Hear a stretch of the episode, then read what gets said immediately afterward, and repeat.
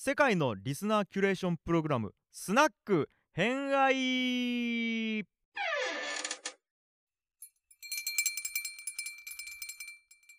はい、では皆さん後半戦スタートになっております。皆さんこんばんは 皆さんこんばんは。んばんは。はい、というところで前回までは、えっとマイトさんと一郎さんと私で、まあ、あの最初前半戦ということで収録をしてきたんですけれど、えっと、後半になり今回夜の部 夜っていうか放送されてるのは夜なんだけどそうどっちにしても夜じゃないですか。っていうところで、えっとはい新たにメンバーが増えまして、えっとまずスッシーさんよろしくお願いします。よろしくお願いします。よろしくお願いします。はい。で、えっ、と、ルリコさんも前回来ていただいて、お願いします。お願いします。は。で、えっ、と、今回初めてハッさんが参加してもらってます。よろしくお願いします。はい。よろしくお願いしますじゃあ、えっ、と、ハッさんの自己紹介を最初に簡単にしてもらってから乾杯でお願いしますね。お、覚えてる。はい。危ない危ない、飲むとこだった、危ない。はいじゃあ、ハッさん自己紹介お願いします。はい、えー、ハッサンと言います。えー、今日はここに診断についていろいろと話してほしいということで、えー、招待されていきました。そうなんです。えーと実はあのまああの別に隠してるつもりはないんですけども、あの浄土真宗の実家が浄土真宗のお寺で、僕も子供の時に得道をして、うん、うんあのお坊さんとしての席を持ってるっていう、へそうなんですよ。そういう人なんで、まあ、うん。仏教とは浅からぬ縁があるということで呼ばれてきました。そう、今回お呼びさせていただきました。はい、ようんろしくお願いします。お願いします。あと、あれだ、古典ラジオの好きな回を、もしよければ。はい。好きなシーズン。うん。はい。まあ、番外編でもいいや。や。僕はあれですね、あのモンゴルの話なんか結構興味深くて、お、好きですねチンスハン。うんはいうんうんあのえやっぱ全然日本とまあ日本人っていうところでいくとその日本の文化とまあアメリカとかヨーロッパの文化はなんとなく把握はしてるんだけども、うんうんうん結構モンゴル人の人っていうのはその相撲とかでこっちに来てる人多いけどもむ向こうのこと全然知らないなって思って。それがすごい興味深かったですね向こうの歴史っていうのがもうなんかあうんの、国が人丸ごと一緒に移動し続けるみたいな、概念みたいなの考え方みたいなのはすごい新鮮でもう全員営業営業部門みたいな感じの例えばすごい面白かったです確かに。そんなとこですねはい。一郎さんの後ろにいますよ、今。はいいますか人が画像。なるほどね。YouTube 見てる方はわかるかと思うんですけど、一郎さんの後ろに。そう、チンさんなったと噂されてあの下る人がね。にいる人がいる。うんその人はい、噂の人が。はい。じゃあ、ありがとうございます。というところで、乾杯いきますか。はーい。じゃあ、一番飲みたがってるスッシーさん。お、すごいよえと。なんでわかったんですか？僕僕がああ、なんだ。そっちか。はい。じゃあ、あちょっと待ってください。じゃあ、えっと、乾杯って言えばいいんですよね。はい、お願いしますい。つも挙動っちゃうんですよ、乾杯がやられると。あら。あじゃあ、皆さん、あのー乾杯乾杯はーいはい。はい、というところで、はい。さ後半戦 後半戦の1回目は、えー、と一番最初の今乾杯いただいたスッシーさんからお話しいただきたいなと思いますのでよろしくお願いします。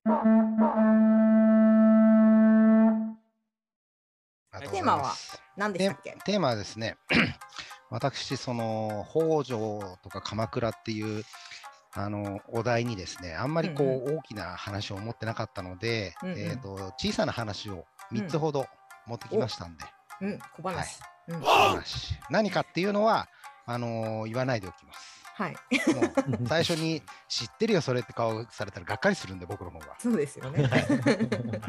うん。と。じゃあもう始めちゃっても大丈夫はい、ですか、お願いします。じゃあですね、一つ目はですね、みんなあんまりこれ知らないんじゃないかな。あのー 源平合戦でですね、あのーはい。なんとおしゃれなことに、海の上にですね、船の上にこう、扇をこうやって的にしてですね、それを。弓で撃ったっていう、誰も知らないだろう、地味なマイナーな話があるんですけど、はい、ちょっとその話をですね、うん。最後まで知らないっていう人は結構いるかなと思うので、まあ、ちょっと最後、後を伝えるために全貌をちょっと話してみようかと思うんですけれども、あのーですね、えっ、と、源平合戦の最後の方ですね、もう、あの、一郎さんが、あの、守護霊かスタンドみたいにこうなってる、あの、源義経が、はいはいの方に攻めていって、うんえーっと、今55分だな。で、時間をね、時間見ないとね。で、あのー屋島というところで屋島の戦いっていうのがあってですね、それは今の、あのー香川県、当時の讃岐の国で、はいはい。あのもうあの四国に逃げていた兵士が、もうここなら安心だろうと思ってたら、違うとこから上陸してきたうん。源義経たちに奇襲を受けて、うんうん。で慌ててこう海の上に逃げるんですね。で、うんうんうん。海の上に逃げた後にはちょっと膠着状態に一旦陥ってでうんうん。夕暮れになって、あの源氏がじゃあ一旦退却しようっていう時に、うんうんうん。あの源氏って今日のあの僕のお話のベースになるんですけどみんなこうサイヤ人みたいなこうバンドーム者マジ恐ろしい人たちの マジでうん。あの家に一人ぐらい食ってるよねみたいな感じの怖さなんですけど、あのー兵士っていうのはまあね、シティボーイたちなんで、はいはい。あのーうんうん。経済ヤクザみたいな人たちなんで、で、あのーちょっと あの文化的なんです。よ。はいはいはい。あのーちょっと源氏が引く前になんか、面白いことをしたいっていうことであの発案した人がいたらしくて、あの小舟の上に竿を立ててその上にですね、うん赤字に金金色のあの日輪が書いてあるっていう派手でおしゃれな扇をこうくっつけてですねうんうん。スルスルスルっとこう前に一艘の船が出ててですねそこにはすごい着飾ったあの若いすごい美人の女の人がいてこう手招きしてるわけですよ。でそれを見た源義経はあれなんだろうなと思って他の部下に聞いたらしくてそしたらあれを多分撃てという意味だと思いますよっていうことになってうんうん。じゃあお前撃ってみろ撃ってみろっていうのを2人ぐらいに言ったらしいんですけど2人とも失敗したら絶対に死ぬっていうのが分かってるのでうん。しかも絶対にうまくいかないっていうのもね分かってるのでだって遠くでこんなになってるこれをねうん。扇を撃てって言ってるんでうん。これ以上のパワハラは多分ないんだと思うんですけど。絶対できない。そうですね。絶対できるわけがない。うんうん。だけど、那須の余市という有名な弓の上手い人が、うんうん。そのパワハラを避けきれずにですね、うん。やるしかない。やるしかないと。うんで、あの引き受けてですね、うんあの馬に騎乗したまんま、あの海の中に入って、まあ、10メートル弱ぐらい進んだんですけど、多分ギリギリまで前に行ったと思うんですね。だけれども、これ以上行ったら逆に無理っていうところまで行って、まだ70メートルあったらしいんですよ。はいはいはい70メートルって相当先で、うんしかもねその先の扇で、しかもちょっとこう波で揺れてると。うんうんうんうんで、あのまあ、本当のことなんて誰もわからないんですけど、通説ではそこで那須与一が南無八幡大菩薩と、で私を関東に戻すことを望んでくるのならば、うん。あの我に矢をいさせたまえっていうふうに祈ったら、へー。その荒れてた海が急にないでですね、うん。うんうんあの打ちやすくなったと。うん。それで、那須の一は弓を打ってですね、うん。矢を打って、で見事に命中と。そしたらもう当然ながら源氏だけじゃ na く兵士ももう大喝采。うん。割れるようなこのうわーみたいな感じで、うわー。うん。ゴールみたいな感じでこうやって盛り上がるわけです。うん。そしたらもうね、あのなんだっけ第一次世界大戦でもクリスマスの時に一時的に休戦みたいになって、両軍陣営が抱き合ったっていうエピソードもあるんですけど、それに近い状態になったと思うんですね。はいはい。それで兵士のなんだっけなあのなんとかかんとかなんとかという人が出てきて 誰だか それ誰かね。いやメモ書いてあるんだけどもう 無視しすぎてて行どこか分かんなくなっちゃって。何のためのカップですか？はいはい。これで、うん。あのー一艘の船で出てきてですねその人がもうお前のそれマジ最高だから、うん。俺の前も見てくれよって言って難しいと思うんですよ。小舟の上でこうやってね。はいはい。で綺麗に踊らしてすごいなと思ったら急に矢が飛んできてそいつに当たって殺されたんですよ。普通に那須の余一がもう一回難しいと思うんですよ。うん。相当難しいと思うんですよ。だからうん。それを見たときにああいつ俺のことを祝ってくれるんだじゃなくて心の中でもう一度南無八幡大菩薩って思いながら もう一回いさせたまえと願ってですね。見事2回的中させて、うんはい。まあ、その後どうなったか分かんないですけど多分源氏がうおーってなってうん。兵士がとんでもないやつらが敵だって思ったと思うんですけど。シャレの通じない相手そうそうシャレの。お互いにシャレが通じない。うん。シャレの通じない相手が来たぞっていうことでうん。あのバンドーム社怖いね。ごめん。はい。い 一応夏の夜市の名誉のために言っておきますけど、はい。お兄さん全員兵士に兵器型なんですよ夏の夜あ市、そうなんですか？へえ。そうだそうだそうだ。そう那須野家ってね11人兄弟いるんですよちなみに、はうん。でそのうち10人が全員兵器型なんですよ。で 夏の夜市だけあのはい。源氏に味方してそれで恩賞をもらって、うん。お兄さん全員助けたっていうあ実はね家の祝勝なんです実は。え。へえ。なんで僕は頑張ってバンドをもし貶としめてるのにちょっと上げるんですか、ちょっと。だから だから名誉のためにって言ったでしょ。いい話出ちゃったじゃないですか。じゃあまだいい話にしないと。次の話でもっと貶めますから、ちょっとわかりました。行きましょう。何の勝負、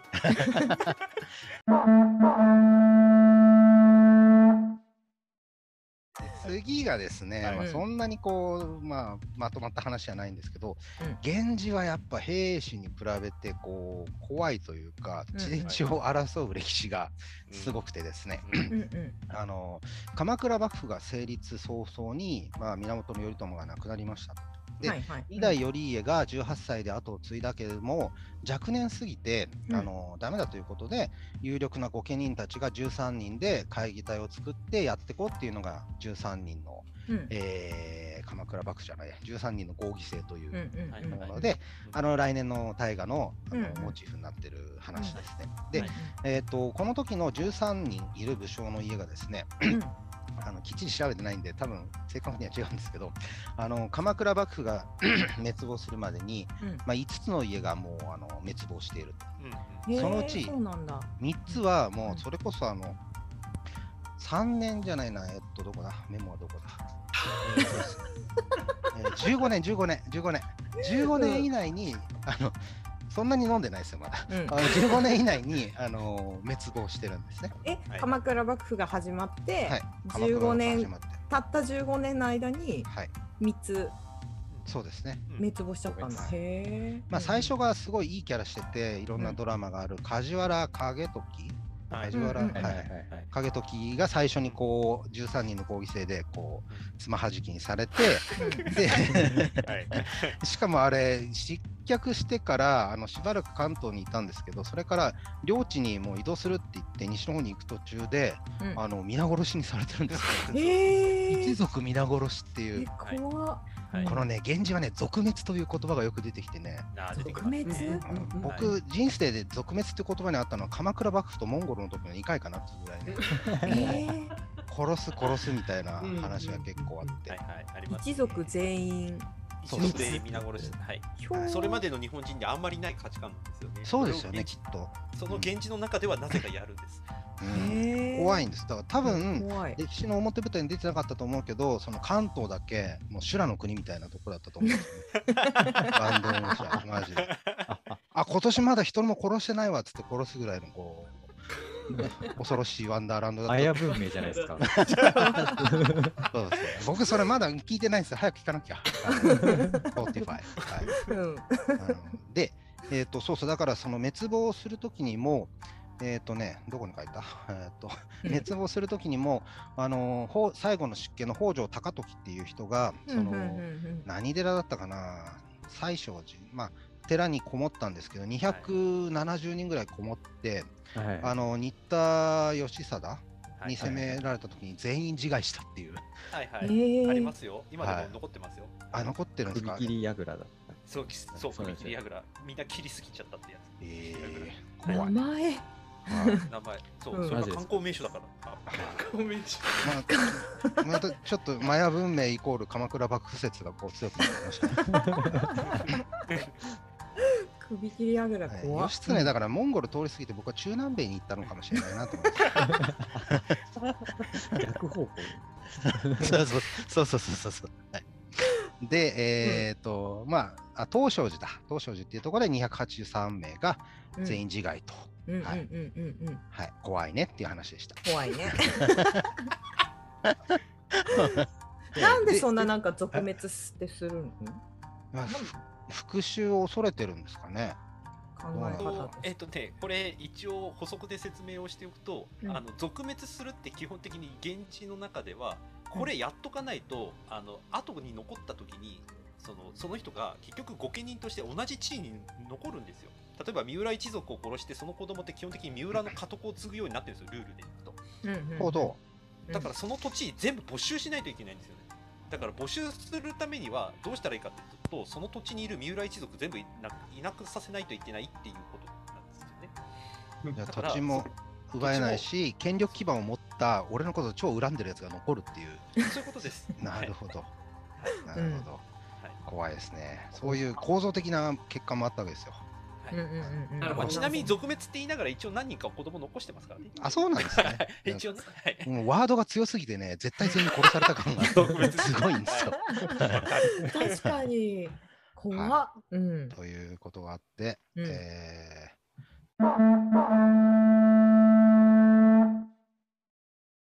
で、次にですね、うん。あの、おぶすま三郎絵言葉というはいはい。物語がありまして、でこれがですね、最近結構僕昔から知ってたんだけど、最近調べたら、あの、2チャンネラーたちがその話大好きみたいで、結構ね、あの、す結構今ネタにされてるらしいんですけど、はいはいはいはい、うんうん。でどういう話かっていうと、そもそもが、まあ、絵巻物なんですけど、うんうん。鎌倉幕府の武士の生活がよくわかるっていうことで、うんうん。その中に出てくるその絵とかは教科書にも載ったりするらしいんですね。はい。言ってますね。はい。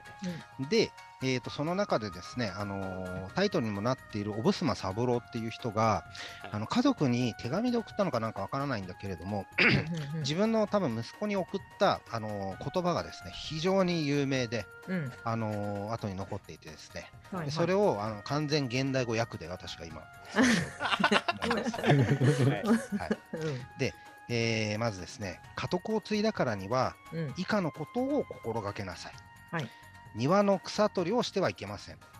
なぜかというと、うん。合戦の時にうん。馬の食べ物にできるかもしれないので草むしなんてしちゃいけない、はい。次に馬小屋の端にはいつも生首を引っ掛けておくようにしてください。はいはい。そのためにできるだけ人は殺しておきましょう。っていうことを書いててですね。待って、はい。どういうこと、うん。それはですね、はい。あの人殺し慣れとかないと、うん。もう強くないだろうっていうよううんに、そういざという時にそうひるんでしまうはいはいはい、はい。なるほど。うん。で久しぶりだとちょっとなんか首とかスムーズに切れないかなっていうような 発想があるらしくてですね。だから、ここら辺ほらブラブラしてるとすごい意識するじゃないですか。まあね、目に入るからね。そうそうそうそうでそういうことを指示しててですね。うん。であとですねあのー家の門の前を通るうん。物乞いの人とか、そのうん。坊さんっていうのはもうあのラッキーチャンスだと思った方がいいと。うん。でそういうの見かけたらこういきなり弓で撃つと、うん。なんだか知らなきゃ命がけで逃げ出すんで、うん。追いかけるとうん。練習になるよっていうて すごい練習になる。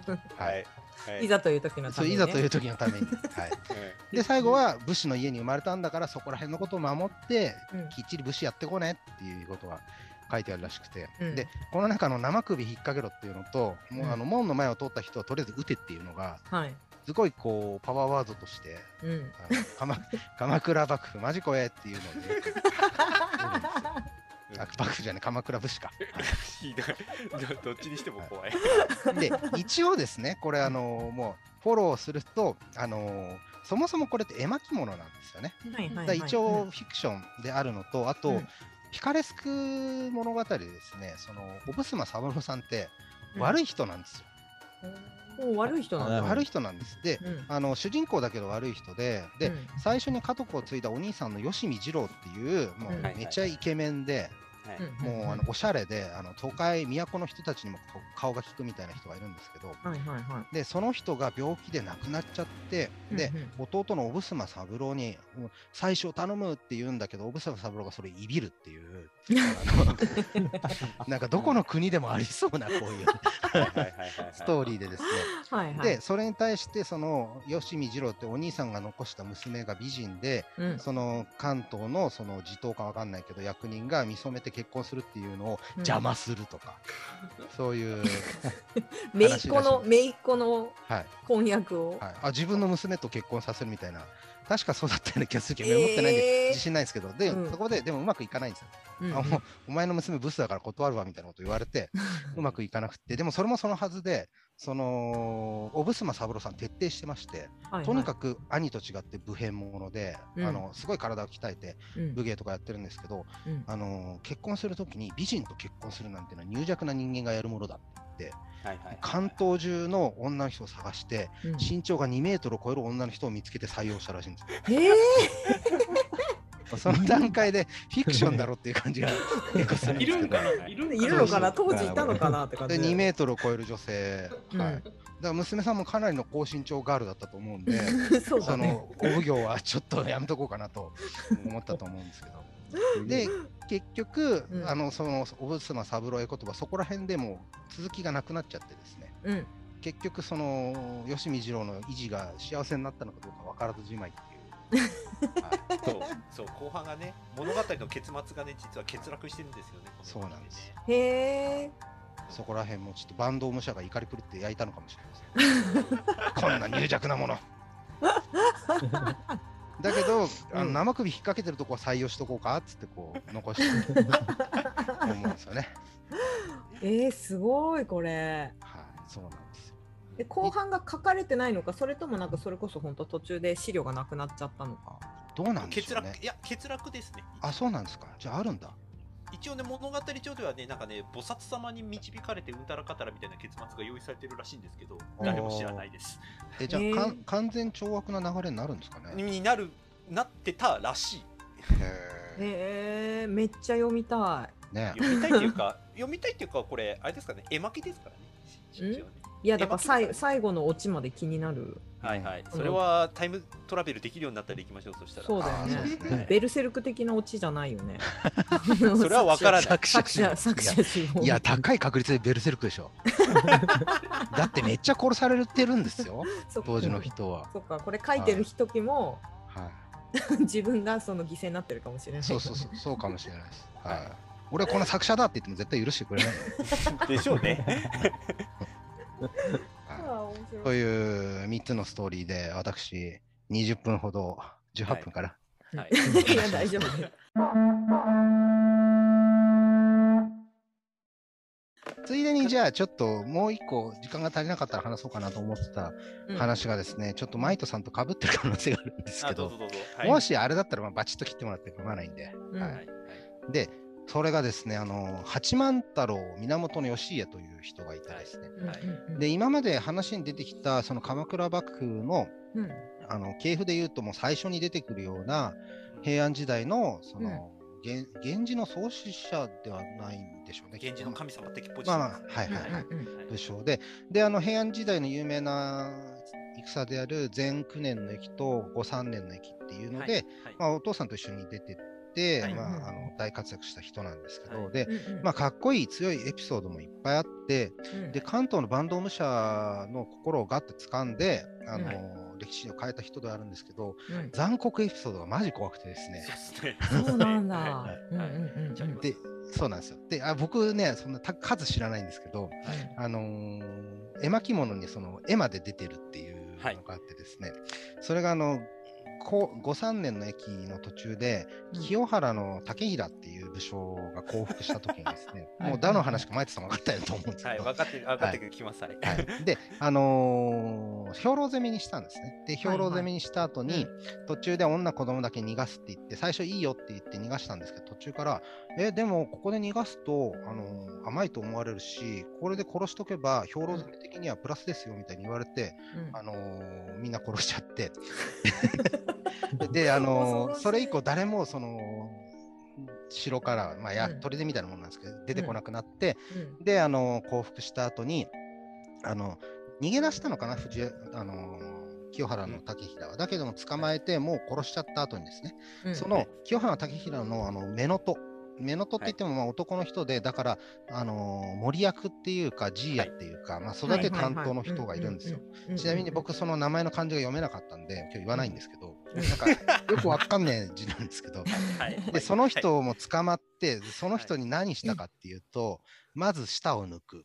で、それ、舌を抜いているところが絵巻物にも書いてあるんで、皆さん、あの平安時代ってこういう抜き方してたんだっていうのを見てもらえると おかしいおかあしい。現代と違うみたいなところが分かると思う わかんないわかんない。はい見てもらうと。はい。うんでその後にですね、あの、うんその状態で木にぶら下げた後に、もうその段階でひどいじゃないですか。はいうん木に吊り下げた後にですね、あのまあ、細かいことは書いてないですよ。でも僕が勝手に脚色すると、うんもう目隠しするわけですよ。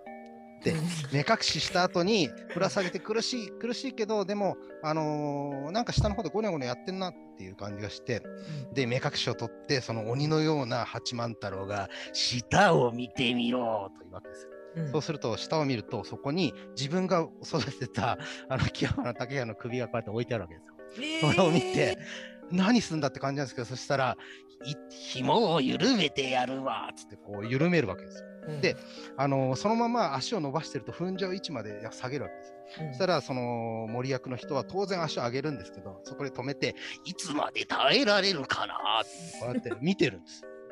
でついに泣きながらその森役の人がうんその清原の竹平の首を踏んだ後にこれもう原文で残ってるんですけど2年の鬱憤がやっと晴れたわいって言って終わるんですけど怖ーめっちゃ怖いですよね。怖ーでもこの人が源氏の神なんですよ。怖っそりゃ荒ぶるよね、まあうん、そりゃサイヤ人になるよね。そうそうそうなんですよ。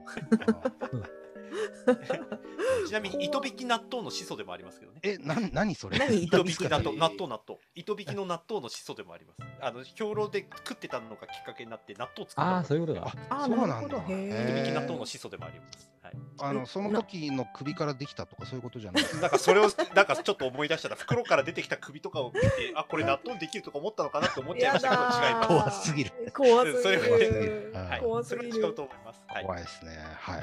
私からのバンド武者、あの、エピソードは以上になります。はい。完全に理解していただけましたでしょうか？ありがとうございます。ありがとうございました。何何を理解すればよかったんだろうまあすごいなんかこういいね前半戦から一気にこうカラーが変わってきて、めっちゃ怖いね。なんでそんなに荒ぶってたんだろうね。いやー、なんでなんでしょうね。糸引き納豆が神様だったからかな。糸引き納豆が神様じゃないよ ね、納豆メーカーに怒られますよ。本当。本当にそれは本当に怒られるよ、すいませんでした。あいい、いい。はい、また氷属性以来のなんかすげえパワーワードぶっこんじゃってるじゃん今そうっすね。はい糸引き納豆は血泡からできてるんだよっていう。パワーワードが。ナム八幡菩薩とかって言ってんだよみたいなこと言うんでしょ？怖い怖い怖怖いですよ。い怖い。うんなんかひも紐解くっていうかそういうエピソードを集めるだけでも全然見方変わりますよね。そうですね。うんあちょっと待ってください。もうすぐなくなりそうなんで、僕の番の間に一本開けときますね。あのうん、じゃあ飲み切ったというところで、飲み切った。はい、ははい。い、じゃあ。あ、はい、というところで、寿司さんのエンタメ歴史トークでした。ありがとうございました。あありがとうございまーありがとうございす。まし。たあ